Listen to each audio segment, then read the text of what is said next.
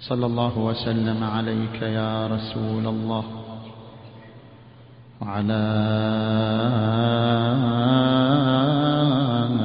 أهل بيتك المنتجبين يا ليتنا كنا معكم فنفوز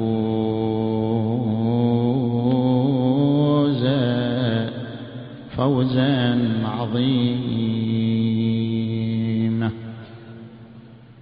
أعوذ بالله من الشيطان الغوي الرجيم. بسم الله الرحمن الرحيم. وما أمروا إلا ليعبدوا الله مخلصين له الدين حنفاء. ويقيموا الصلاة ويؤتوا الزكاة. ذلك دين القيمة. آمنا بالله صدق الله العلي العظيم.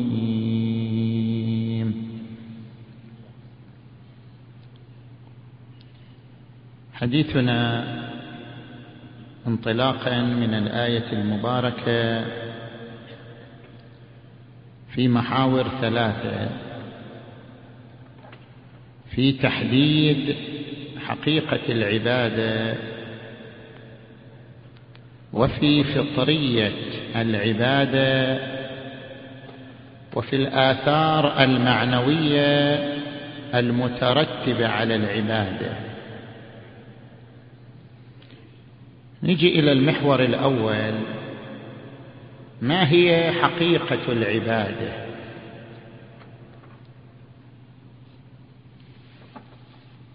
إذا راجعنا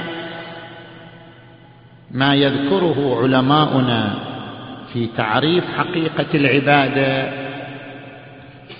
هناك عدة نظريات وعدة آراء في تحديد حقيقة العبادة. النظريه الأولى ما ذكره السيد الطباطبائي صاحب الميزان. قدس سره أن العباده هي إظهار المملوكية. الإنسان حقيقته أنه ملك لله تبارك وتعالى. فبما أن حقيقة الإنسان أنه ملك لله. فإذا أظهر هذه المملوكية من خلال لسانه من خلال سلوكه فإن إظهار المملوكية لله هو العبادة. العبادة إظهار المملوكية. الإقرار بأنني ملك صرف لله تبارك وتعالى. كما هو مدلول الآية المباركة إنا لله وإنا إليه راجعون. النظرية الثانية ما ذكره سيد الخوئي قدس سره أن العبادة هي التأله. العبادة هي أن تتوجه بداعي التاله يعني بداعي أن من تتوجه إليه خالق. أحيانا الإنسان يتوجه إلى شخص لأنه أبوه يتوجه إلى شخص لأنه أستاذه يتوجه إلى شخص لأنه محبوبه. واحيانا يتوجه إلى موجود لأنه إلهه لأنه خالقه. العبادة هي التأله يعني التوجه بداعي الألوهية والخالقية. هذه نظرية ثانية. النظريه الثالثه ما يذكره عدة من علماء. العرفان أن العبادة هي الخضوع التذللي خضوع الإنسان خضوعا تذلليا يعني لا خضوعا عن إكراه ولا خضوعا عن تملق ولا خضوعا عن طمع. الخضوع له دوافع متعددة. قد يكون الخضوع بدافع الإكراه قد يكون الخضوع بدافع الطمع قد يكون الخضوع بدافع التملق. قد يكون الخضوع بدافع التذلل والانكسار. الخضوع التذللي هو العبادة. نجي الآن إلى النظرية الرابعة. النظرية الرابعة تقول جميع هذه النظريات لم تسلط الضوء على جوهر العبادة. وكنه العبادة. ليست العبادة هي مجرد إظهار المملوكية وليست العبادة مجرد التأله ولا مطلق الخضوع التذللي. اذا ما هي العبادة؟ حتى نفهم ما هي العبادة لازم نعرف أقسام الخضوع. خضوع الإنسان لغيره على ثلاثة أقسام. خضوع الإنسان لغيره تارة يكون لاستصغار النفس. يعني أنا أخضع لك لأنني أستصغر نفسي أمامك لأنني أحتقر ذاتي أمامك. الخضوع الممزوج باستصغار النفس واحتقار الذات هذا الخضوع يسمى تواضع. هذا ليس عبادة. التواضع هو الخضوع مع استصغار النفس واحتقار الذات. هذا النوع الأول من الخضوع. النوع الثاني من الخضوع الخضوع بدافع تكريم الغير. أنا أخضع لك بغرض تكريمك بغرض إجلالك واحترامك. هذا الخضوع أيضا ليس عبادة. هذا الخضوع يسمى تعظيم وليس عبادة. أخضع لك لأجل أن أحترمك أمام الناس. هذا تعظيم وليس عبادة. نظير الخضوع للوالدين. كما يقول القرآن الكريم واخفض لهما جناح الذل من الرحمة. وقل رب ارحمهما كما ربياني صغيرا. النوع الثالث من الخضوع وهو المهم. الخضوع بداعي التنزيه عن النقص. أخضع لهذا الموجود.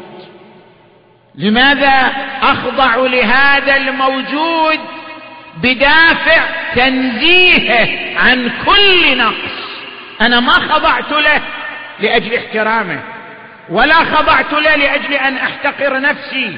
خضعت له لأنه منزه عن كل نقص. خضعت له لأنه هو الكمال المطلق.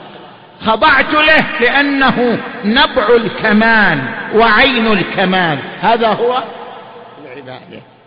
العبادة نوع من الخضوع وهو الخضوع بدافع التنزيه من النقص. لذلك يقول علماء العرفان بين العبادة وبين التوحيد ملازمة. ما يصير عبادة بدون توحيد. ليش؟ لأن العبادة هي التنزيه عن النقص. وبما أن المنزه عن النقص واحد مو متعدد.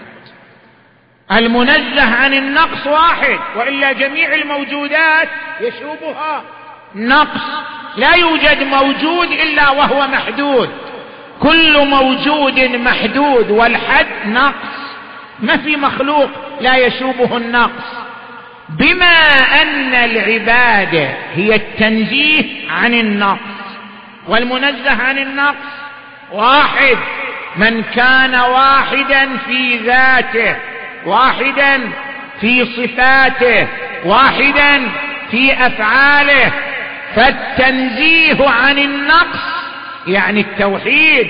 اذا العبادة تساوي التوحيد.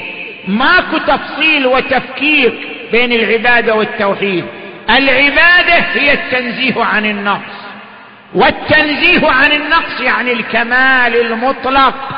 وبما أن الكمال المطلق واحد وغيره مستمد منه مأخوذ منه. إذا بالنتيجة العبادة تساوي التوحيد. لذلك الآية المباركة قالت وما أمروا إلا ليعبدوا الله مخلصين يعني موحدين. لا تجتمع العبادة مع مع الشرك لا تجتمع العبادة مع التعدد. عبادة عن التوحيد. وما أمروا إلا ليعبدوا الله مخلصين له الدين حنفاء. اذا عندما نسأل ما هو تعريف العبادة؟ يقول العبادة فيها عدة نظريات. إظهار المملوكية التأله الخضوع التذللي. لكن أقوى النظريات أن العبادة هي التنزيه عن النقص المساوق للتوحيد بحيث لا ينفك أحدهما عن الآخر. زين. هذا هو المحور الأول تعريف العبادة. نجي إلى المحور الثاني. العبادة نزعه طارئه على الإنسان أم هي نزعة متأصلة في الإنسان؟ العباده شيء طارئ على الإنسان دعا إليها الأنبياء والرسل. أم أن العباده شيء متأصل في فطرة الإنسان وفي طبيعة الإنسان؟ الآن إحنا نثبت لك أن العباده مو شيء عارض. يعني ما يحتاج الأنبياء يأمرون بالعبادة. أصلا العبادة هي شيء متأصل في الإنسان. الأنبياء أكدوا على هذا الشيء المتأصل في طبيعة الإنسان المسمى بالعبادة. كيف؟ حتى نفهم أن العبادة عنصر أصيل فطري في شخصية الإنسان. نذكر ثلاثة عناصر تتعلق بفطرية العبادة. لاحظ معي العنصر الأول نزعة التحرر. يعني شنو نزعة التحرر؟ ماكس مولر هذا باحث جيولوجي ومؤرخ أيضا يقول اكتشافات الجيولوجية للإنسان هنرجع لتاريخ الإنسان؟ تاريخ الإنسان قبل ستة آلاف سنة مثلا. فلنرجع لهذه المكتشفات. لم يمر تاريخ على الإنسان إلا وهو يعبد. ما مر فترة على الإنسان لا يعبد بدون عبادة ما في. لم تمر فترة على الإنسان إلا وهو يمارس نوع من العبادة ولون من العبادة. هذا يعني شنو؟ هذا يعني أن العبادة هي غريزة. من غرائز الإنسان. الإنسان له عدة غرائز. غريزة حب الحياة. كل إنسان يحب أن يبقى يحب أن يعيش. حب الحياة غريزة ذاتية للإنسان. الغريزة الثانية حب الجمال. كل إنسان يحب الجمال سواء كان جمالا صوريا أو جمالا معنويا. جمالا خلقيا أو جمالا خلقيا. غريزة حب الجمال غريزة ذاتية في الإنسان. الغريزة الثالثة غريزة الفضول واكتشاف المجهول. كل إنسان يحب يكتشف الأشياء الغامضة الأشياء المجهولة. الغريزة الرابعة العبادة. العبادة غريزة.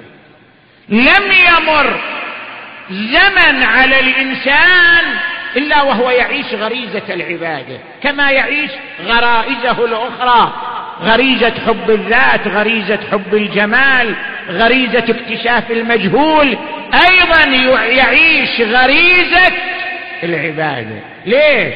ليش العبادة غريزة في الإنسان؟ تجي إلى ويليام جيمس في قصة الحضارة يقول الإنسان عنده غريزة وهي نزعة التحرر. يعني شنو نزعة التحرر؟ يعني الإنسان بطبعه يريد أن يتحرر من القيود. ما يحب القيود؟ الإنسان بطبعه وبفطرته يرغب أن لا يقيد يرغب أن يتمرد على القيود. يرغب أن ينال الحرية المطلقة. هذه غريزة من غرائز الإنسان وهي نزعة التحرر من القيود. طيب كيف الإنسان يصل إلى التحرر من القيود؟ بالعبادة. شلون؟ الإنسان محدود. كلما تأمل في نفسه وجده محدودا. أنا محدود في قوتي. أنا محدود في تفكيري. أنا محدود في جسمي أنا محدود في زمني في مكاني. أينما أتوجه أرى الحدود. تغمرني من كل مكان. الإنسان يجد نفسه محدودا من كل مكان. يشوبه الحد والنقص من كل جهة. إذا كيف أنطلق من هذه الحدود كلها؟ هنا تأتي العبادة. العبادة اتصال المحدود باللامحدود أنا عندما أتصل باللامحدود أستقي منه القوة أستقي منه القدرة أستقي منه المدد أستقي منه النشاط. يعني أريد أن أتخلص من الحدود التي عندي. أتخلص من حد الضعف. باستقاء القوة أتخلص من حد الجهل باستقاء العلم أتخلص من حد الخمول باستقاء النشاط أتخلص من حد الموت باستقاء الحياة العبادة اتصال المحدود بالله محدود من أجل التحرر من الحدود والقيود. اذا العبادة غريزة متأصلة في الإنسان. من الغرائز الفطرية المتأصلة في الإنسان النزعه نحو التحرر. وهذه النزعة تقود إلى العبادة. تقول هناك وجود مطلق يهبك القوة والقدرة والعلم. فاتصل به. اتصال المحدود باللا محدود انطلاق من نزعة التحرر. وهو الممثل لحقيقة العباده من هنا لاحظوا كلمة أمير المؤمنين علي عليه السلام. تعبر عن هذا المعنى بدقة. إن قوما عبدوا الله رغبة فتلك عبادة التجار. وإن قوما عبدوا الله رهبة فتلك عبادة العبيد. وإن قوما عبدوا الله. شكرا. فتلك عبادة الأحرار. حر. هذا الإنسان حر. العابد حر. لأن العبادة حرية. العبادة نزعة التحرر. هي العبادة. وإن قوما عبدوا الله. شكرا. فتلك عبادة الأحرار. زين. اذا هذا العنصر الأول نعم من عناصر فطرية العبادة. نجي إلى العنصر الثاني. عنصر العشق. شنو يعني عنصر العشق؟ لاحظوا يا إخوان يوجد فرق بين الحب والعشق. الحب غير العشق. الحب موجود في كل الحيوانات. كل الحيوانات تحب بعضها. لكن العشق صفة خاصة بالإنسان لا توجد في الحيوان. ليش؟ ليش العشق صفة خاصة بالإنسان لا توجد في الحيوان؟ الحب هو الميل. ميل الإنسان لآخر هذا الميل القلبي هذا الذي يعبر عنه بالحب. ومن الناس من يتخذ من دون الله أندادا يحبونهم كحب الله والذين آمنوا أشد حبا لله. الحب هو الميل زين هذه النزعة المسماة بالحب موجودة في جميع الحيوانات لكن هناك نزعة تختص بالإنسان بما هو إنسان وتسمى العشق. العشق هو التوحد والامتداد. كيف يعني التوحد والامتداد؟ العشق من وين هالكلمة إجت؟ أكو شجر يسمى العشق. نوع من الشجر في اللغة العربية اسمه العشق. شنو خصوصية هذا الشجر؟ هذا الشجر إذا كبر يمتد فيأكل الأشجار الأخرى.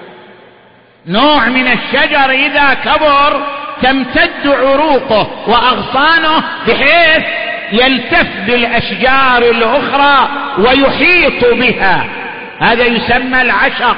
تعشق الشجر إذا امتد والتف بالأشجار الأخرى. يقال تعشق الشجر. من هنا جاءت كلمة العشق.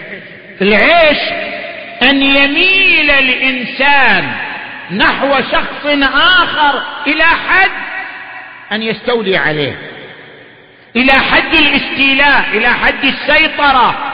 إذا بلغ حبك لشخص كأن يحب الإنسان زوجته أو أستاذه أو أباه أو أمه إذا بلغ الحب إلى درجة أن يمتد قلبك إليه ويلتف به فلا تفكر إلا فيه ما تفكر في غيره ابدا. استولى حبه عليك بحيث لا تفكر إلا فيه. صار عندك نوع من الامتداد والتوحد فيه. هذه الحالة تسمى حالة العشق وهذه الحالة خاصة بالإنسان. ما تحدث لغيره من الحيوانات. ابن سينا هذا الفيلسوف العظيم عند رسالة خاصة في العشق. أيضا صدر المتألهين شيرازي في كتابه الأسفار في فصل الإلهيات ستين صفحة يتحدث عن نزعة العشق عند الإنسان. العشق هو حالة من الامتداد والتوحد. أعشقك؟ يعني لا أفكر إلا فيك أهيم بك دون غيرك. زين. بعد أن نعرف الفرق بين الحب والعشق العبادة من أي نوع؟ العبادة من العشق وليست من الحب. شلون العبادة من العشق وليست من الحب؟ لأننا ذكرنا في العنصر الأول أن العبادة نزعة التحرر. يعني العبادة تعني الذوبان. أن أذوب وأفنى في هذا الموجود اللا محدود وألتف به دون دون غيره نزعة التحرر تقودني إلى الذوبان في الله. نزعة التحرر تقودني إلى الفناء في الله. نزعة التحرر تقودني إلى أن أهيم به دون غيره. فالعبادة نوع من العشق وليست نوعا من الحب. زين. لذلك تشوف العباد دخل رسول الله محمد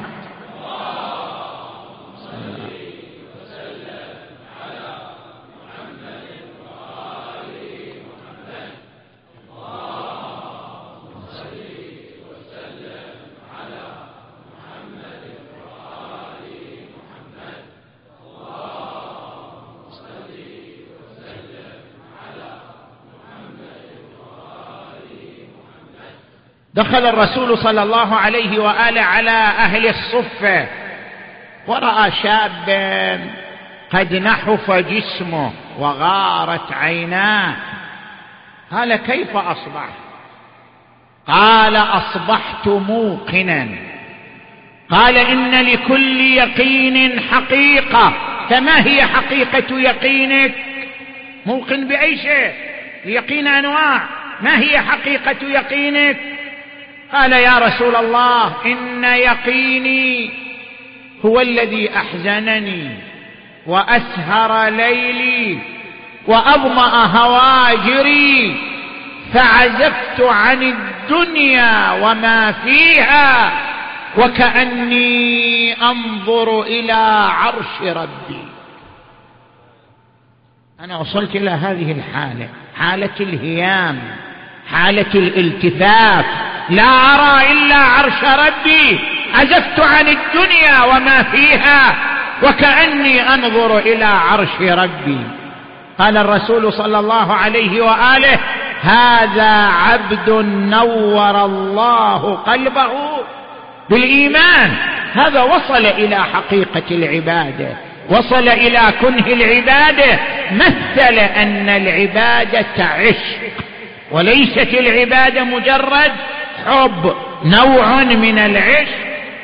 تجي إلى العنصر الثالث من عناصر فطرية العبادة القيمة الخلقية. تلاحظوا يا إخوان؟ قد يتصور الإنسان أن العبادة شيء والأخلاق شيء آخر. لا الأخلاق هي عبادة والعبادة هي قيمة خلقية. لا تفكيك بينهما ابدا. لماذا؟ أي مفهومين؟ إذا أنت أمامك مفهومان تريد تعرف أن هذين المفهومين متغايران أم متحدان؟ كيف تعرف أنهما متغايران أم متحدان؟ ترجع إلى أصلهما. هل أصلهما واحد أم متعدد؟ حتى نعرف أن العبادة والخلق شيئان أم شيء واحد. نرجع إلى الأصل. ما هو أصل العبادة؟ ما هو أصل الخلق؟ نرى أن أصلهما واحد. كيف أصلهما واحد؟ بينا في العنصر الأول أن العبادة نزعة للتحرر.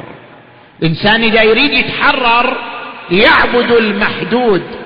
عفوا يعبد اللا محدود العبادة هي اتصال المحدود بالله. محدود. من أجل أن يتحرر من الحدود. زين. اذا العبادة أصلها نزعة التحرر. أيضا الأخلاق أصلها نزعة التحرر. شلون؟ أنت الآن من تقدم على التواضع. الإيثار الإحسان الإنصاف. كل هذه الصفات ما هو أصلها؟ التحرر من الأنانية لأن الإنسان الأناني لا يتواضع لغيره لا ينصف غيره لا يؤثر غيره لا يحسن إلى غيره لا يمكن أن يكون الإنسان متسما بالأخلاق العالية لا يمكن أن يكون الإنسان متحليا بالقيم قيمة التواضع قيمة الإحسان قيمة الإيثار قيمة الإنصاف إلا إذا تحرر من كلمة أنا. ما دام الإنسان يحوم حول كلمة أنا لن يتواضع للآخر. ما دام يحوم حول كلمة أنا لن يؤثر غيره على نفسه. اذا الأخلاق تعني التحرر من الأنا. تعني التجاوز الأنانية والتحلي بروح الغيرية. من هنا صار أصل العبادة وأصل الأخلاق. شيء واحد المنطلق للعبادة هو نزعة التحرر. المنطلق للقيم الخلقية هو التحرر من الأنا. فبما أن أصلهما واحد لذلك القيمة الخلقية عبادة والعبادة أيضا قيمة خلقية. العبادة والخلق شيء واحد. من أجل ذلك شوف القرآن الكريم عندما يتحدث عن الدين يقول الدين شيء فطري مو شيء تكتسبه أنت محتاج. الدين فيك لا تحتاج إلى أن تكتسبه. الدين متأصل في شخصيتك. لا تحتاج إلى أن تكتسبه فأقم وجهك للدين حنيفا. فطرة الله التي فطر الناس عليها. كيف الدين فطري؟ لأن الدين هو الخلق والخلق فطري. لأن الدين هو العبادة والعبادة نزعه فطرية. فأقم وجهك للدين حنيفا. فطرة الله التي فطر الناس عليها. هذا هو المحور الثاني من حديثنا بيان فطرية العبادة. زين. نجي إلى العنصر الثالث إلى المحور الثالث من حديثنا الآثار المعنوية المترتبة على العبادة. ما هي الآثار المترتبة على العبادة؟ الأثر الأول الأثر العرفاني. ما هو الأثر العرفاني؟ هو الانجذاب نحو معدن القدس. كيف يعني الانجذاب نحو معدن القدس؟ أنت تقرأ في المناجاة الشعبانية. اللهم هب لي كمال الانقطاع إليك. وانر ابصار قلوبنا بضياء نظرها اليك حتى تخرق. أبصار القلوب حجب النور فتصل إلى معدن العظمه الوصول إلى معدن العظمه هو الانجذاب هو الأثر العرفاني للعبادة. حتى تصل إلى معدن العظمة وتصير أرواحنا معلقة بعز قدسك. الانجذاب نحو معدن العظمة أثر عرفاني للعبادة. كيف نفهم هذا المعنى؟ كيف نفهمه؟ كيف نستوعبه؟ نرجع إلى ما يذكره الشيخ الرئيس ابن سينا في رسالته في العشق. يقول العارف له غايتان في العبادة حسن المعبود وحسن العبادة. أنا ليش أعبد؟ من أجل أحصل على حسنين حسن المعبود وحسن العبادة. يعني شنو حسن المعبود وحسن العبادة؟ هذان الطرفان يشكلان مسألة الانجذاب يشكلان الأثر العرفاني. حسن المعبود لو لم أدرك حسنه لما عبدته. لو لم أدرك جماله لما عبدته. جماله وحسنه هو الذي جذبني إليه. يقول أمير المؤمنين علي عليه السلام ما عبدتك خوفا من نارك. انت مو سلطان حتى أعبدك مكرها. ولا طمعا في جنتك. أنا ما أتعامل إياك معاملة تجارية. حتى أقول لك أعطيك عبادة تعطيني جنة. لا. ولكن وجدتك أهلا لحسن المعبود. ولكن وجدتك أهلا للعبادة فعبدتك. وجدتك كمالا مطلقا حسنا مطلقا جمالا صرفا. فرأيتك أنت الحقيق الوحيد بالعباده ولكن وجدتك أهلا للعبادة فعبدتك. النبي الأعظم محمد. وسلم على محمد. يعبد الله ثلثي الليل. ثلثي الليل هو يصلي ويعبد الله. زين؟ تقول له بعض زوجاته إلى متى أنت ثلثي الليل تعبد الله؟ ألم يقل لك ربك ليغفر لك الله؟ ما تقدم من ذنبك وما تأخر ويتم نعمته عليك ويهديك صراطا. مستقيما. قال أفلا أكون عبدا شكورا. أنا أدركت جمال خالقي وهو كونه منعما. أفلا أكون عبدا شكورا. اذا الأثر العرفاني للعبادة أن تنجذب إلى الله فلا تفكر في غيره. أن تنجذب إلى الله فتنشغل عن الدنيا وزهوها. أن تنجذب إلى الله فلا تفكر إلا في رضا الله كما ورد عن الإمام أمير المؤمنين ما رأيت شيئا إلا ورأيت الله. قبله بعده فوقه تحته فيه. هذا الأثر الأول للعباده الأثر العرفاني. الأثر الثاني الأثر السلوكي. العبادة طريق إلى التوبة. كل إنسان منا يحتاج إلى توبة. وتوبوا إلى الله. توبة. نصوحا. إن الله يحب التوابين. ويحب المتطهرين. التوبة كيف نصل إليها؟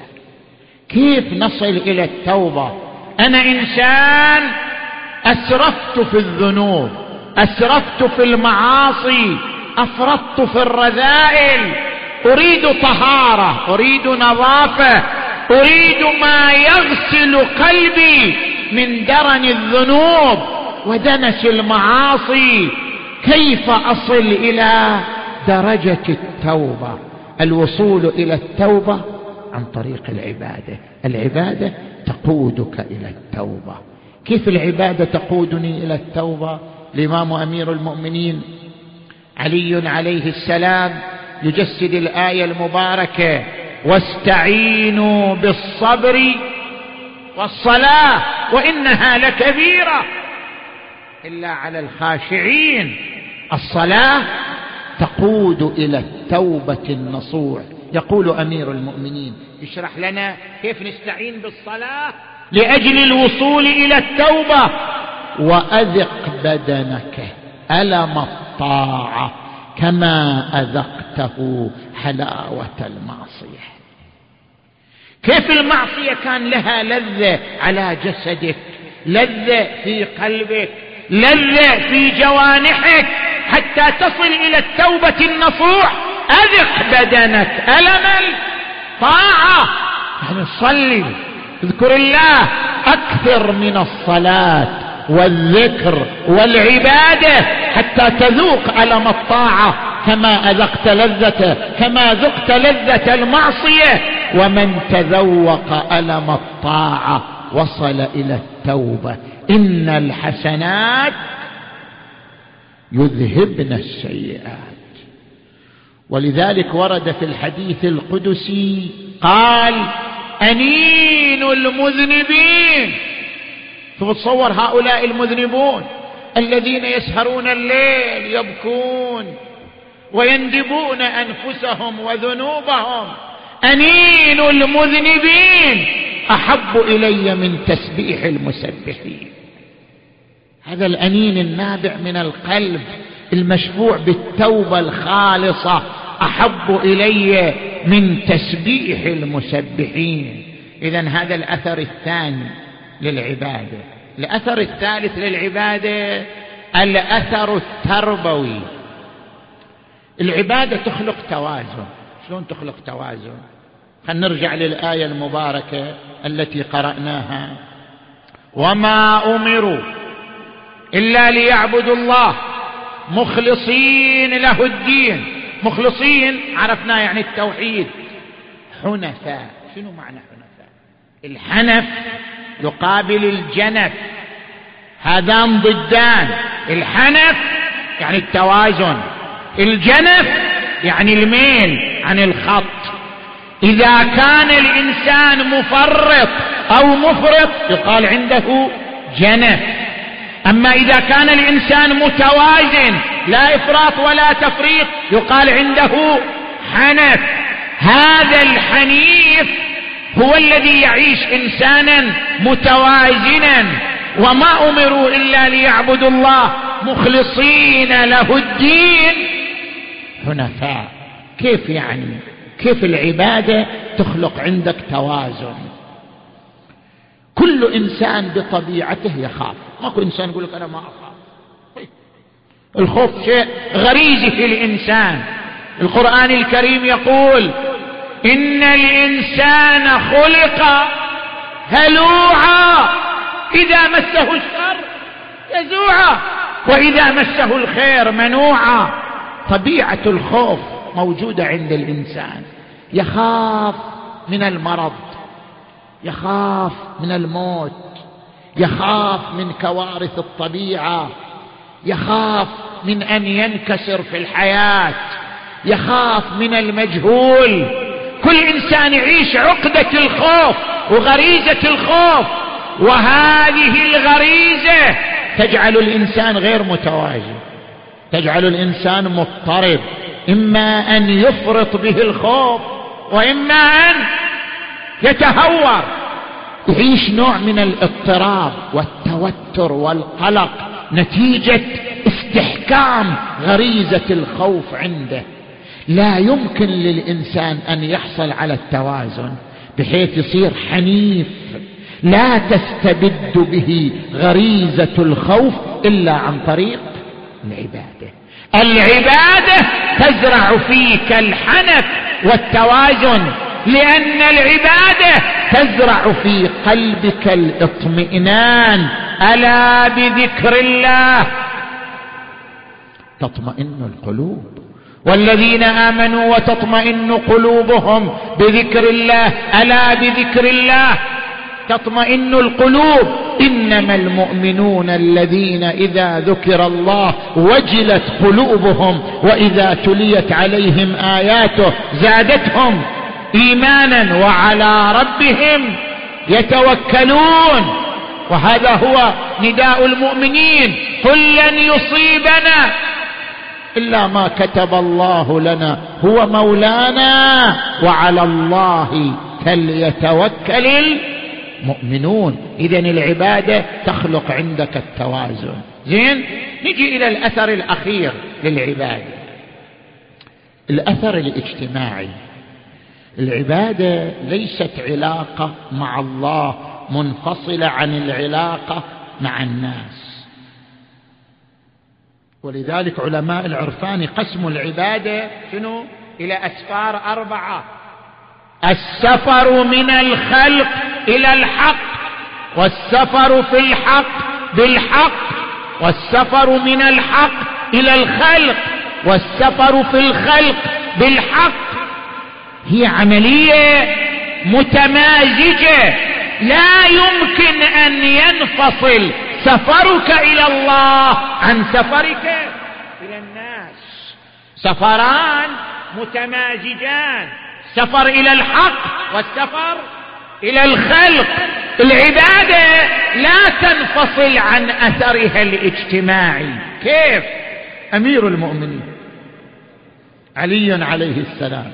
يمزج سفرين في حركه واحدة. يحقق سفرين في حركة واحدة. سفر إلى الحق وسفر إلى الخلق. يتصدق وهو راكع. القران الكريم يشير إلى هذين السفرين.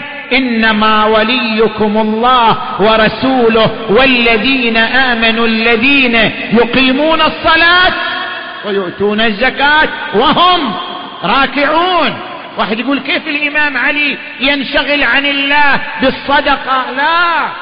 هذا من عظمة علي أن يمزج بين سفرين في آن واحد سفر نحو الحق وسفر نحو الخلق في حركة واحدة ولحظة واحدة ويؤتون الزكاة وهم راكعون. اذا العبادة لا تنفصل. المحراب لا ينفصل عن المجتمع هما متمازجان هما حركة واحدة. الإمام الحسن الزكي عليه السلام يقول ما رأيت أعبد من امي فاطمة. يعني هذا الإمام الحسن عاش مع جده رسول الله مع أبيه أمير المؤمنين. يقول ما رأيت أعبد من أمي فاطمة كانت إذا قامت في محرابها. لا تنفتل حتى تتورم قدماها من طول الوقوف بين يدي ربها. هذا سفر إلى الحق. وما رأيتها دعت لنفسها قط. وإنما تدعو للمؤمنين والمؤمنات. هذا سفر في الخلق. أقول لها اماه لم لا تدعين لنفسك؟ تقول بني حسن الجار ثم الدار. العبادة لا تنفك عن المجتمع. الأثر الاجتماعي للعبادة لا بد أن يكون جليا ظاهرا. لذلك زين العابدين سيد الساجدين الذي نحتفل بذكرى شهادته هذه الليلة يمثل لنا أرقى درجات العبادة وأروع آثار العبادة. زين العابدين الذي كان تسقط من جبهته كل سنة سبع ثفنات من طول السجود حتى كان يلقب بذي الثفنات وكان من كثرة العبادة نحيف الجسم. إذا مرت الريح أمالته. زين العابدين. هذا العابد العظيم الذي يقول لابنه الإمام الباقر بني محمد ناولني صحيفة أعمال جدي أمير المؤمنين. لأن الأئمة يقتدون بمن؟ يقتدون بعلي. علي هو الباب علي هو القدوة. ناولني صحيفة أعمال جدي أمير المؤمنين. يقول الإمام الباقر فأناولها إياه. فيبكي ويبكي وتذرف دموعه على خديه ويقول من يقدر على عبادتك يا أمير المؤمنين؟ زين العابدين سيد الساجدين. يقول طاووس اليماني دخلت الكعبة بعد السحر قبل الفجر. فرأيت أنينا سمعت أنينا حول الكعبة. جئت إلى مصدر هذا الأنين أسمعه. وإذا هو يقول إلهي غارت نجوم سماواتك وهجعت عيون عبادك وأبوابك مفتحة للسائلين. إلهي جئتك لتغفر لي ذنبي وترحمني وتريني وجه جدي رسول الله. في عرصات القيامة يقول تعجبت من هذا؟ تأملته. فإذا هو علي بن الحسين. زين العابدين. قلت سيدي أنت تقول هكذا. وأنت ابن بنت رسول الله. قال يا طاووس دع عنك ذكر حديث أبي وجدي. إن الله خلق الجنة لمن أطاعه ولو كان عبدا حبشيا. وخلق النار لمن عصاه ولو كان سيدا قرشيا. هذا الإمام زين العابدين يجسد لنا العلاقة الوثيقة بين العبادة وبين الحركة الاجتماعية.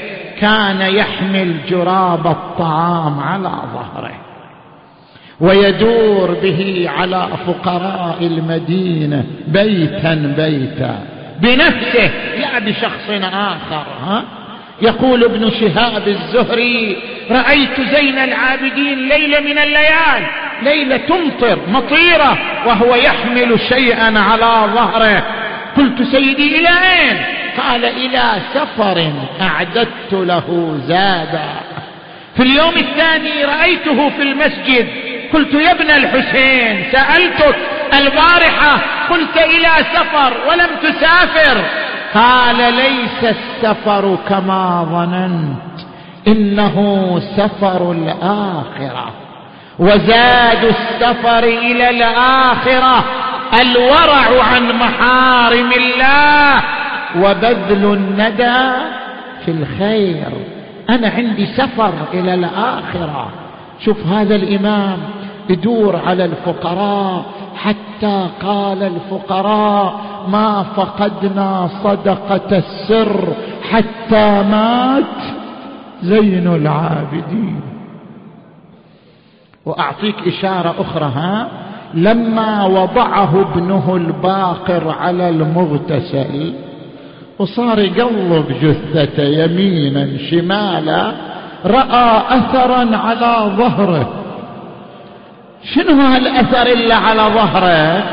أثر الجراب جراب الطعام على ظهره الذي كان يحمل ثلاثين سنة. لكن يا شيعي هناك أثر آخر. هناك آثار أخرى. آثار على يديه آثار على صدره آثار على رجليه. كلما أراق الماء على جسده سالت الدماء على رجليه واماما وسيدا شنو الاثار هذه اللي شافها الباقر ها؟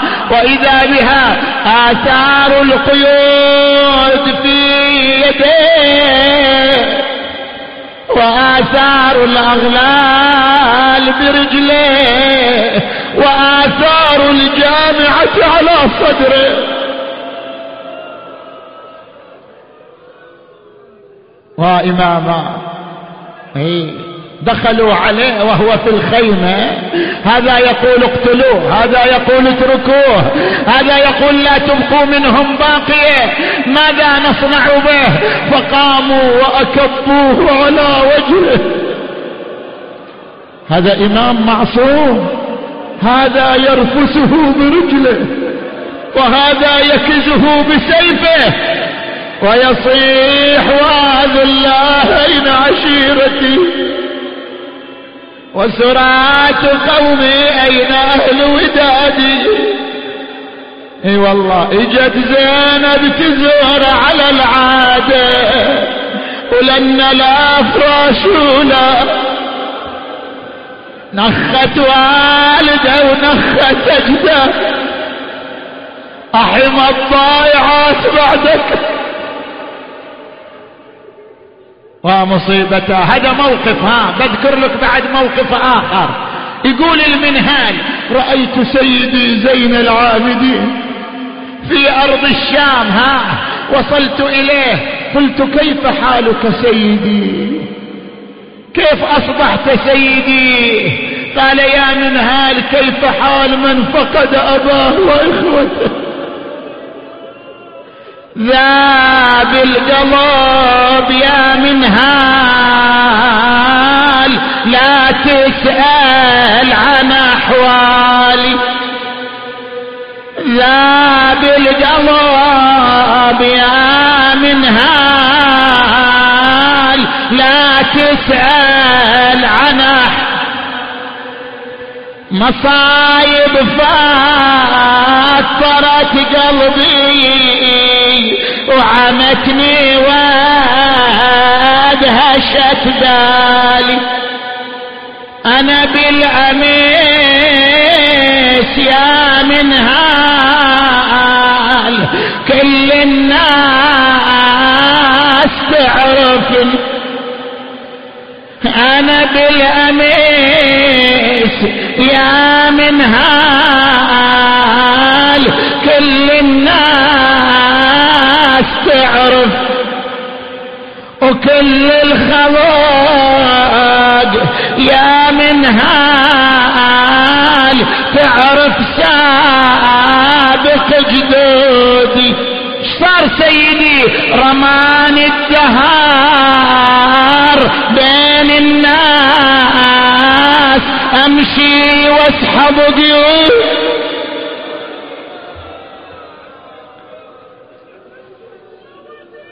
آه مصيبتان.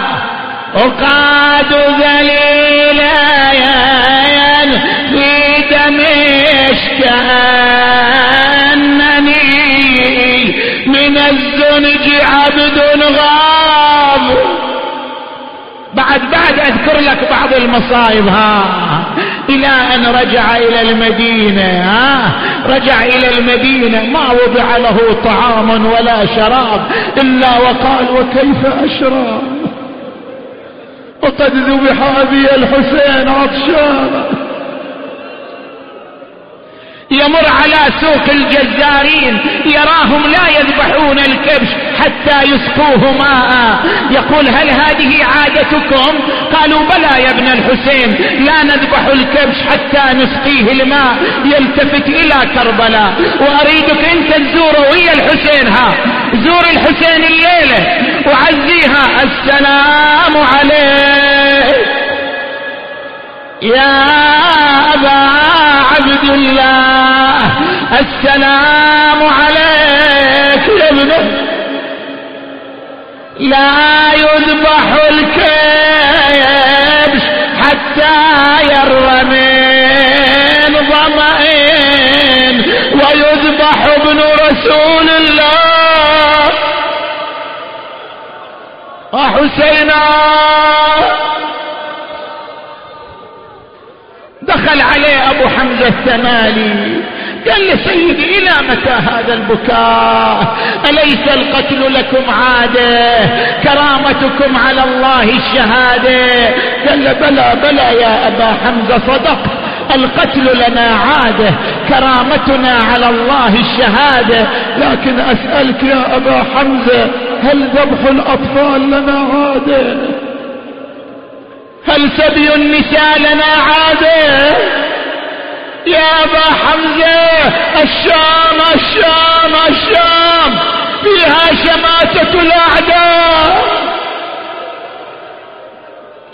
تقدر على هالكلام هذا؟ صاحب العصر والزمان. سامحنا يا صاحب العصر والزمان. كلمة قاسية قاسية. يقولها الامام زين العابدين لقد ربط الحبل في عنقه. وعنق عمتي زينب. وأدخلونا على يزيد وكلما قصرنا عن المشي ضربونا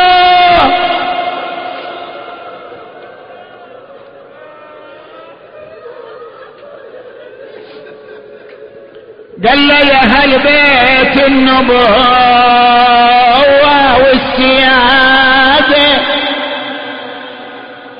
انت القتل لكم يا هايل هالبيت عادة؟ وانتو كرامتكم من الله الشهاده معود على كثر المصايب يا بن الانجاب قال لما هيجت قلبي. لجل ذبح الصناديد ما قصروا بالغابر يا زلزل شنو اللي هيج قلبك ها؟ هيج القلب دخول زينب مجلسي ويا يتامى والعليل مقيد بكيت عظم الله أجوركم. فلما دنا أجله دس إليه السم النقيع. فسرى إلى بدنه واصفر لونه بأبي وأمي. فلما حضرته الوفاة اوصى الباقر بوصاياه أودعه ودائعه وعند احتضار أجله عرقا جبينه. وسكن انينه ومد يده ورجله وغمض عينيه وفاضت روحه الشريفه أنا مناد وإماما. أنا مناد وسيدا.